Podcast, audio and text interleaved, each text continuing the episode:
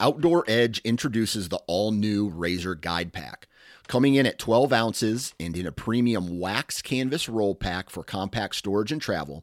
The Razor Guide Pack is seven blades in total, including a five inch replaceable blade folding knife, a three inch replaceable blade caping knife, and the flip and zip saw for wood or bone. Whether you're hunting the back forty or chasing game deep in the backcountry, the Razor Guide Pack has it all. For more information, visit outdoor edge dot com. one point one million. one point one million, that's a large number that represents the number of service members in our U S military that have paid the ultimate sacrifice in our wars. The Revolutionary saw four thousand four hundred thirty-five military deaths. The War of eighteen twelve, two thousand two hundred sixty. The Indian Wars, one thousand. The Mexican War, thirteen thousand two hundred eighty-three. The Civil War, four hundred ninety-eight thousand three hundred thirty-two. The Spanish-American War, two thousand four hundred forty-six. World War One, one hundred sixteen thousand five hundred sixteen deaths. World War Two, four hundred five thousand three hundred ninety-nine. Korean War, fifty-four thousand two hundred forty-six. Vietnam War, ninety thousand two hundred twenty. The Persian Gulf War, or Desert Storm, one thousand five hundred sixty-five. The Global War on Terror, six thousand eight hundred fifty-two. I contemplated not dropping a show on Memorial Day. I thought, oh, we'll just take the day off. We'll let people enjoy their day. But from the very beginning of this podcast, Houndsman X P, it has had a deep tie and a relationship to freedom. And that freedom has been bought and paid for in blood. Millions of Americans have traveled across the globe to places that we cannot point to on a map. Kids that didn't sign up to die, but believed in an ideal, the American principle. They believed in freedom. So who am I to take the day off, to not remember that sacrifice?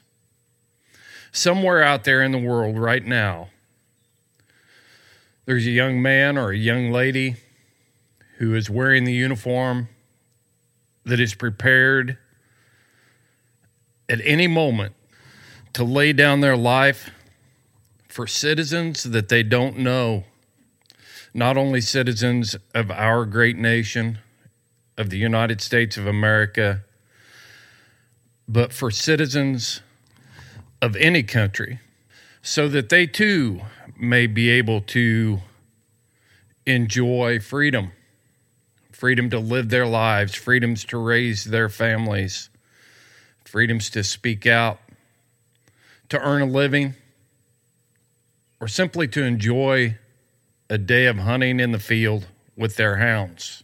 As Americans, we observe Memorial Day to pay honor to those who have paid the ultimate sacrifice.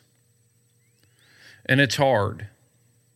It's hard to empathize with the mother or father who have lost a child, a brother who's lost a family member. It's hard for us. It's a difficult thing to try to imagine the loss, the loss of life. But consider the fact that every one of those warriors that made that sacrifice, they dreamed of having a future. They dreamed of kids, and they dreamed of wives, and they dreamed of husbands, and having their jobs, and and all the things that life had in store for them. And in a split second, it was taken away from them. And it was done so that others may be free, that we may be free. So on this Memorial Day, I will not take the day off. I will honor the sacrifice of my fellow Americans, my fellow warriors, who are always willing to rise up and stand in the gap. I will honor those who at the critical moment in history, when they were staring danger and our enemies in the face, made the statement, "If you want my freedom, you have to come through me." They made the statement, "Not on my watch," and they backed it up with action. So on this Memorial Day, I hope that you take a moment to honor those who have sacrificed. If you're hunting today, I hope you take a moment, gather your hunting party around the truck. What has been done in order that you may enjoy this day? Peace and freedom are ideologies that are so fragile, that hang in the balance, that can be gone in the blink of an eye. We're but one generation away of losing both. So ensure that your children understand the cost. If you want your children to be brave, teach them about our heroes. Talk to them about them in the morning when you rise up, before you go to bed at night, while you're cruising along the road, before you eat your meals. The cost of freedom is high, and the value immeasurable. I'm going to leave you with these words from President Ronald Reagan in his nineteen eighty-two address at Arlington National Cemetery. Such eloquent words that define our warriors, our heroes, their beliefs, and what they were willing to do to ensure freedom across the globe. God bless you on this Memorial Day. God bless our service members, and God bless the United States of America.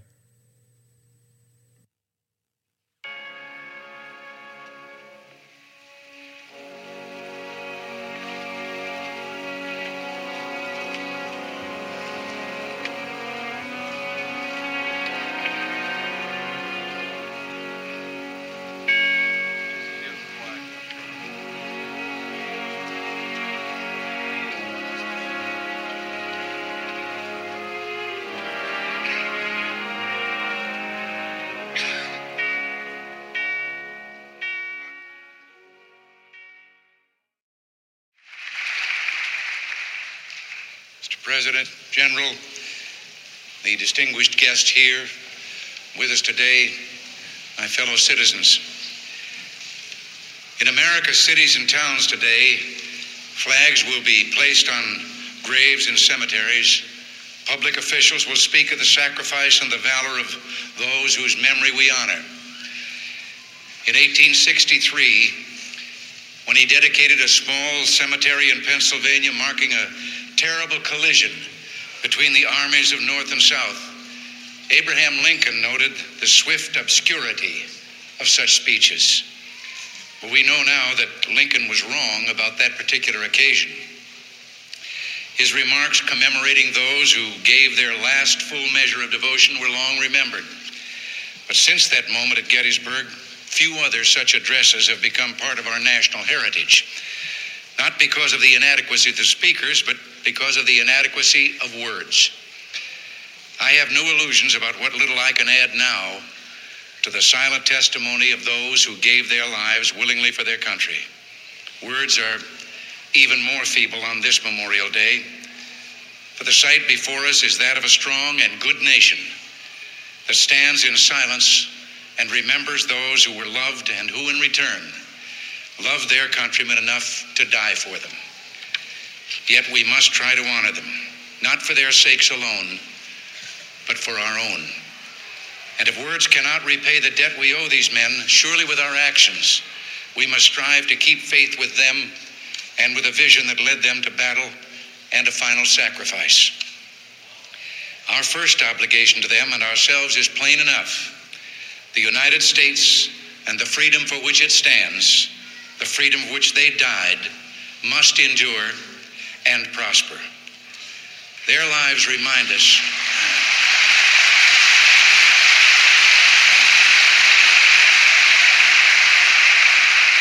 Their lives remind us that freedom is not bought cheaply. It has a cost. It imposes a burden. And just as they whom we commemorate were willing to sacrifice, so too must we, in a less final, less heroic way, be willing to give of ourselves. It is this, beyond the controversy and the congressional de- debate, beyond the blizzard of budget numbers and the complexity of modern weapons systems, that motivates us in our search for security and peace. War will not come again.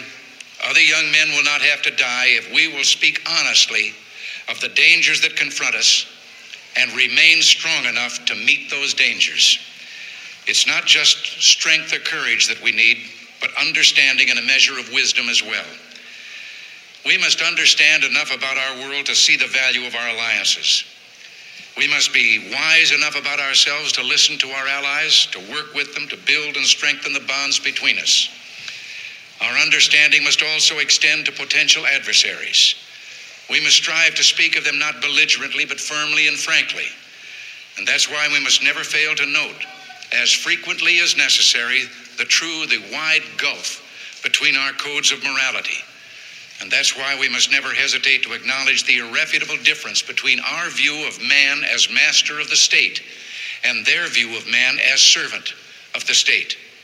Nor must we ever underestimate the seriousness of their aspirations to global expansion. The risk is the very freedom that has been so dearly won. It is this honesty of mind that can open paths to peace, that can lead to fruitful negotiation, that can build a foundation upon which treaties between our nations can stand and last. The willingness of some to give their lives so that others might live never fails to evoke in us a sense of wonder and mystery. One gets that feeling here on this hallowed ground, and I have known that same poignant feeling as I looked out across the rows of white crosses and stars of David in Europe, in the Philippines, in the military cemeteries here in our own land. Each one marks the resting place of an American hero, and in my lifetime, the heroes of World War One, the doughboys, the G Is of World War Two, or Korea, or Vietnam. They span several generations of young Americans, all different and yet all alike, like the markers above their resting places, all alike in a truly meaningful way. Winston Churchill said of those he knew in World War Two, they seemed to be the only young men who could laugh and fight at the same time. A great general in that war called them our secret weapon, just the best darn kids in the world. Each died for a cause he considered more important than his own life. Well, they didn't volunteer to die. They volunteered to defend values for which men have always been willing to die if need be, the values which make up what we call civilization. And how they must have wished, in all the ugliness that war brings, that no other generation of young men to follow would have to undergo that same experience. As we honor their memory today, let us pledge that their lives, their sacrifices, their valor shall be justified and remembered for as long as God gives life to this nation. And let us also pledge to do our utmost to carry out what must have been their wish, that no other generation of young men will ever have to share their experiences and repeat their sacrifice. Earlier today, with the music that we have heard, and that of our national anthem, I can't claim to know the words of all the national anthems in the world, but I don't know of any other that ends with a question and a challenge as ours does. Does that flag still wave? Or the land of the free and the home of the brave? That is what we must